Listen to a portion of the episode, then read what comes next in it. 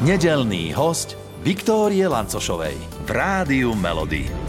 Krásne nedeľné predpoludne v tejto chvíli želám hercovi, moderátorovi, spevákovi a podľa mňa môžem povedať aj kuchárovi, oh. aj športovcovi a ja neviem až aké ďalšie prívlastky by som ti mohla dať. Juraj Bača je u nás, ahoj. Ahojte, prajem krásnu nedeľu. Kto si vlastne? Uh, teraz, keď si povedal toho športovca, tak všetci budú mať pocit, že to je ten druhý Juraj Bača. Nie, to si ty. Ale som to ja. Uh, tak uh, vieš, ako najlepšie, keď povieš, že ten s tým psom, tak vtedy už ľudia vedia, ktorý z nás dvoch to je. Tak ten s tým psom je u nás v štúdiu Rádia Melody. Tak vítaj.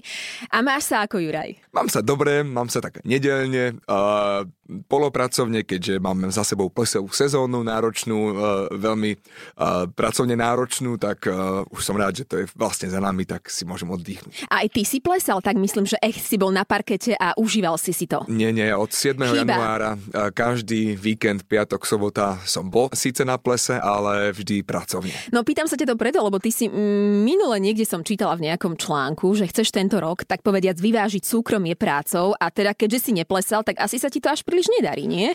Užívať tak, si to. Tak na dvoch plesoch som mal svoj rodičov, aha, čo oni tiež desať rokov neboli nikdy na plese, tak som si povedal, že prečo nie. Tak zase bolo to také vlastne polopracovno-osobné, mm-hmm, ale zase na druhej strane neviem ani ja, či som úplne ten typ, ktorý by šiel na ples si zatancovať a sa zabávať, lebo ono už je to uh, takou súčasťou toho nášho povolania, mm-hmm, že keď sa človek niekde objaví v spoločnosti, tak ako keby stále je tým Jurajom Bačom alebo tým niektorým, koho ľudia poznajú. Takže neviem, či by som vlastne sa vedel až tak úplne uvoľniť, uh-huh, ako kedysi. A tak nejaký poľovnícky ples niekde za hranicami, to by mohlo byť. Tak poľovnícky by mohol byť aj tu u nás. Ten, z toho by si aj tak nikto nič nepamätal. No takže práve. Ten by bol v pohode. Čiže išiel by si, hej? Ale tak určite, určite. A tak zase na druhej strane, toto je plesová sezóna, dva roky neboli plesy, nedalo sa chodiť, takže uh, ja som zase na druhej strane rád, že teraz je ten dopyt taký, aký je, že sme mohli aj s kapelou, aj sám uh, takto obnoviť tie, tie plesové zaužívané kolaje. Mm-hmm, maminu si vytancoval ešte na tom plese? Nie, tam to bol tatino, takže, takže ja, som, ja som sa na nich díval z pódia, alebo buď som spieval, alebo som teda moderoval, keď oni tancovali, ale mal som to akože, sledoval som to z diaľky. Čiže oni dvaja si to užili, ty áno, si si nesplnil nejaké tie povinnosti, ako by možno niekto povedal, aj keď neviem, či to sa plní alebo nie, ale jednoducho nevytancoval si ju. Nie, nie, nie. Dobre, nie. Tak máš rest do nejakého ďalšieho. Presne tak, musím si niečo nechať aj do budúcej plesovej sezóny. Uh, Juraj, medzi tvoje najnovšie počiny aktuálne patrí to, že pomáhaš majiteľom psíkov. Mm-hmm. A napraviť to, čo neviem, či spackali, alebo sa im to nejako vymklo spod kontroly. Uh, a keď sa pozrieme na teba, čo sa možno, že tebe vymklo spod kontroly v posledných týždňoch, mesiacoch? Čo sa ti nepodarilo? Čo si dokafral? Och, strašne veľa vecí. Ale smeješ sa na tom teraz. áno, áno, tak, lebo ja som vždy taký naivný, že niečo si tak zaumiením a mám pocit, že to bude buď o mnoho jednoduchšie, alebo uh, zabúdam na to, že deň má len dvadsaťštyri hodín, takže je tam toho veľmi veľa. Ale neviem, tak zase na druhej strane si vždy hovorím, že keď aj niečo nebude podľa predstav, tak netreba mať vždy veľké očakávania, je super mať nejaké plány, je super uh, dávať si výzvy, ale jednoducho vždy tam mať takú tú okienko pokory, že OK, chcel si, nevyšlo, mm-hmm, tak to akceptuj, príjmi to s pokorou, alebo si daj od toho oddych a druhý pokus o nejaký čas, netreba tlačiť na pílu. Mm-hmm, dobre, dobre, tak nebudeme tlačiť, ale opýtam sa, že čo si ty napríklad spackal pri uh, výchove svojho psíka, ja? svojich?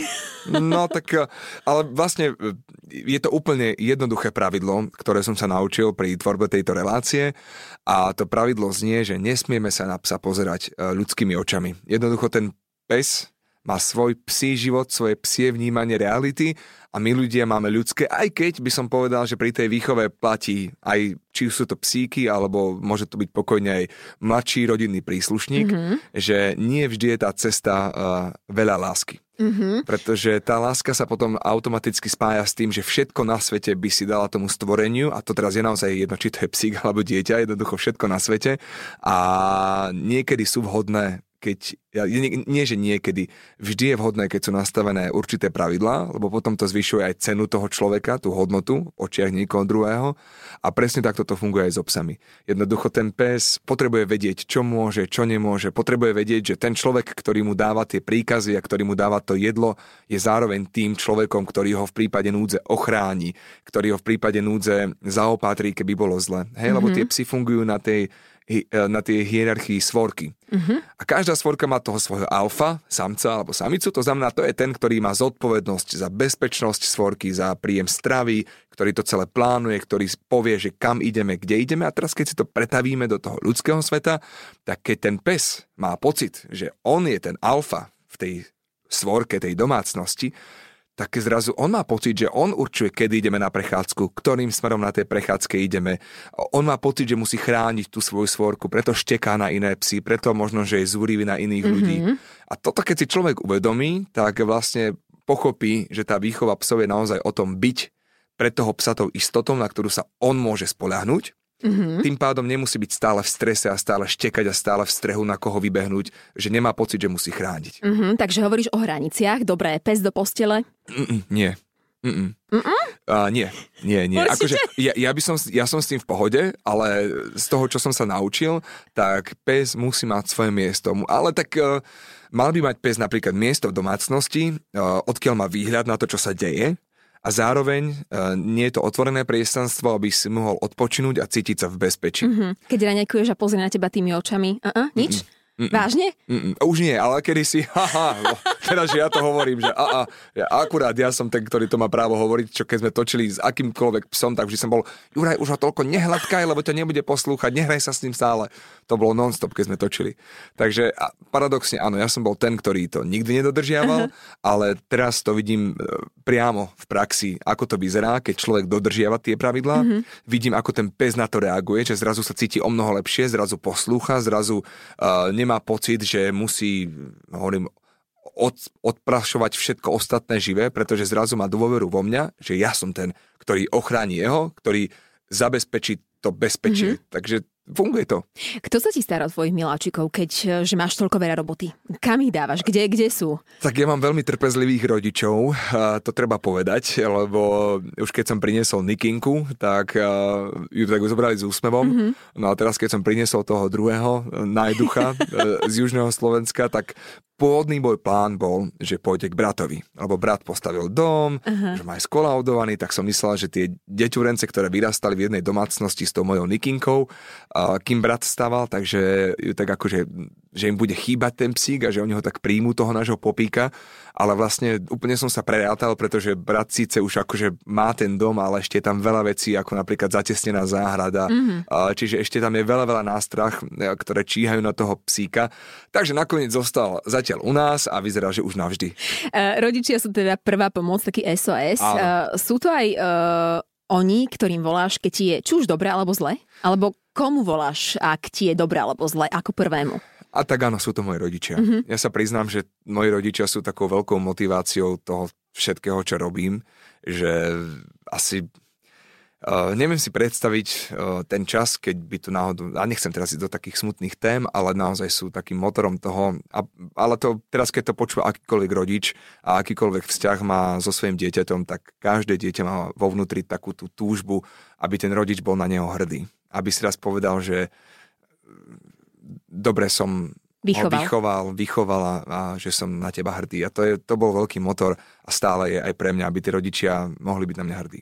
A hovoria ti to často? Chvália ťa? Alebo ako už teraz k tebe pristupujú? Aby si zase, vieš, nevyskočil hore. Tak ono je to tak, že my chlapi máme podľa mňa veľký problém s príjmaním takýchto nejakých emócií, takže väčšinou to je tak akože odpinknuté z, z mojej strany do auta. A mamina, už, dobre, prestaň, už nechaj tak, už mi to nehovor a dobre a tak, akože, ale jasné, že to každého človeka poteší, keď, keď vie, že to tak je a o to viac sa teším, keď napríklad ich presne môžem zobrať na ples, mm-hmm. kde sa oni zabávajú a sedí vedľa nich Peter Lipa alebo Felix Slováček, tak to sú, to sú také pre mňa také najväčšie, mm-hmm. ako keby zadosť učinenia, že tí rodičia možno to, čo si odopreli um, v tých časoch, keď ma vychovávali aj s mojim bratom a naozaj nám dali všetko a nechodili na zábavy, tatino nešiel.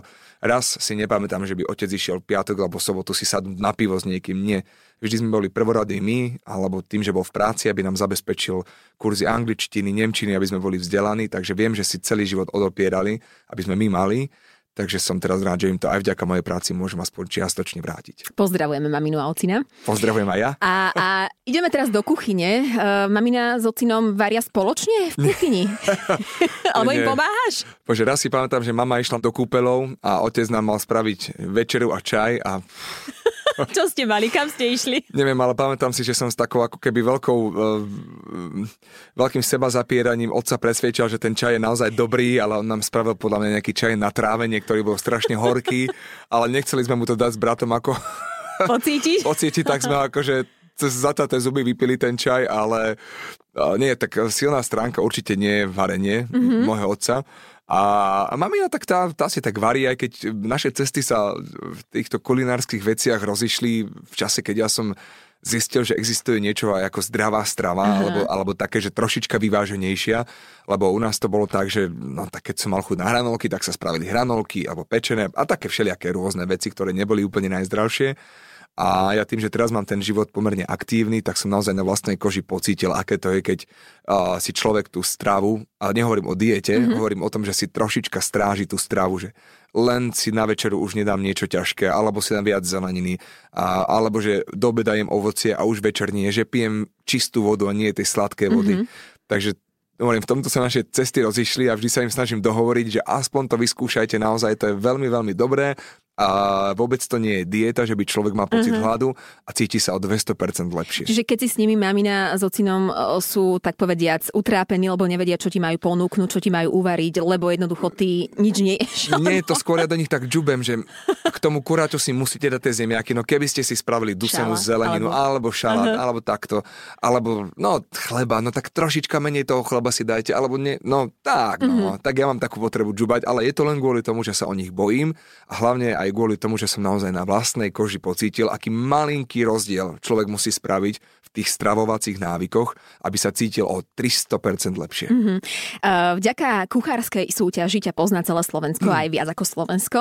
Uh, ty sa v kuchyni cítiš okrem tej súťaže ako dobre, alebo... Dobre, uh-huh. dobre. Ja som veľký experimentátor, uh-huh. veľmi rád varím.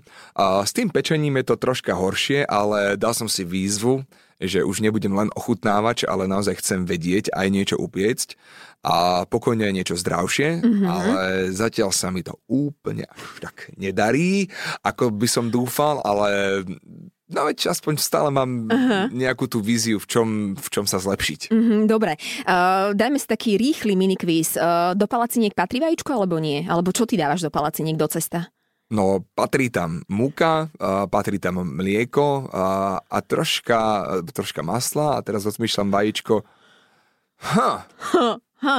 Asi, a, asi žltko by som tam dal. Hej, ja sa pýtam teba, no, ty si odborník, ty si majster. A keď tak nad tým rozmýšľam, tak asi by som aj nedal. Aha, mhm. Čiže bez, hej? Bez. Väčšinou vo väčšine receptov je to vajíčko, ale tak kamoška má syna alergika, ktorý je alergický na vajíčko, tak to nedáva, držia tie palacinky, čiže ano, neurobil by si až tak, takú ja chybu. Ja myslím, že tie originál francúzske krep, tak sú také, že bez vajíčka. Mm-hmm, dobre. Čo dávaš do vývaru? Také netypické.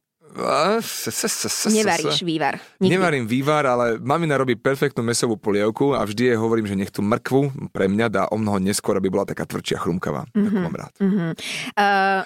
Ale dávame tam, že napríklad rajčiny, čo viem, že veľa ľudí nedáva do vývaru. Do vývaru? Rajčiny. Mhm. Ešte mi povedz, že sušené? Nie, nie, nie, nie. Normálne rajčina, ona sa potom tak akože rozvarí a to potom... A zavarbí tú polievku, či ani nie? Ona zostane v celku, až keď si ju dáš do taniera a rozpočíš, tak vtedy sa to tak stane ten zázrak. Vidíš? To som ešte nepočula. Tak to je tip pre našich poslucháčov, že... Áno, vyskúšajte. Uh-huh, paradajky, rajčiny do, do vývaru. Dobre. Uh, počuj, uh, medium rare steak, uh, pri akej teplote by mal byť fajn, ideálny? Tak toto vôbec netuším. Alebo well done. Uh, tak well done je už asi jedno, to môže byť štyristo. Well done už nepozná hranicu. Ale tak ja si to mám medium, ale netuším, koľko Aha. by mal byť. deväťdesiat? No vraj päťdesiatosem šesťdesiat, ale ja nie je mäso, čiže mm-hmm. ja to len tak, čo mm-hmm. som sa dočítala, naučila. Čiže takto to máš, hej, že uh, takto si uh, doma v kuchyni, tak A tak sú veci, ktoré robím a ktoré nerobím, ale vieš čo, ale, toto je len dôkaz toho, že ja len experimentujem, že ja vlastne vôbec neviem, ja všetko, čo varím, som išiel, že pokus omyl, hej, uh-huh. že to bol taký môj, že netuším, čo sa, ako má robiť a len to tak akože skúšam a buď to chutí dobre, alebo nie. Tak daj posledný tvoj experiment. Môj posledný experiment? Napríklad také tie, tie slíže, tie, tie tajské, vietnamské, áno. tak neviem, ako sa majú robiť, ale ja ich napríklad dám, že, že všetko tam varím tú zeleninu a potom ich tam len také, také sušené hodím do toho. Uh-huh. A som zistil, že oni vlastne nasajú ten olej aj tú vodu z tej zeleniny a vôbec ich netreba ani predvárať, ani nič a spravia sa same. Uh-huh, uh-huh. Napríklad. Dobre, dobre. Čiže vlastne čo na ne potrebujeme? Nič, len panvicu, v ktorej sa už niečo čokoľvek robí. Tak pokojne si môžete, ak neviete, čo dnes na obed, uvariť aj podľa Juraja Baču. Toto je taký rýchly tip. Juraj, my u nás hráme československé hity vášho života cez víkend. Čo by si prípadne si ty pustil k obedu československé? Máš nejakú takú pieseň, ktorá by mohla byť teoreticky hitom tvojho života a prečo? A teraz je hitom môjho života konkrétne pieseň od Karola Duchoňa a volá sa Odeta. Je to taký, taký zabudnutý klenot, ale ak budete mať možnosť ju niekedy vypočuť, tak si vypočujte pieseň Odeta od Karola Duchoňa. A asi by som si pustil pieseň buď od Petra Náda, Agáty, mm-hmm. lebo to je, za mňa to je najkrajšia pieseň, ktorá ma vždy rozplače a vždy mi tak ako priblíži tú pravdu o živote, ktorú keby som Petrovi mohol v tejto chvíli zložiť poklonu, tak to aj spravím, pretože je to nádherná pieseň. Alebo od Roba Grigorova Podsta Mayakovskému. Prečo práve táto pieseň? Kvôli čomu? Lebo opäť raz je to veľmi úprimná spoveď človeka, ktorým si niečo prešiel a, mm-hmm. a bolo isté obdobie toho života, kedy som v texte tej piesne absolútne videl a, a tiež, nechcem povedať, že závidím Robovi, že ju napísal, ale to je niečo tak autentické a tak, tak úprimné, že kedykoľvek počujem túto pieseň, tak mám zimom riavky. Tak uh, ideme sa naladiť na tú pieseň.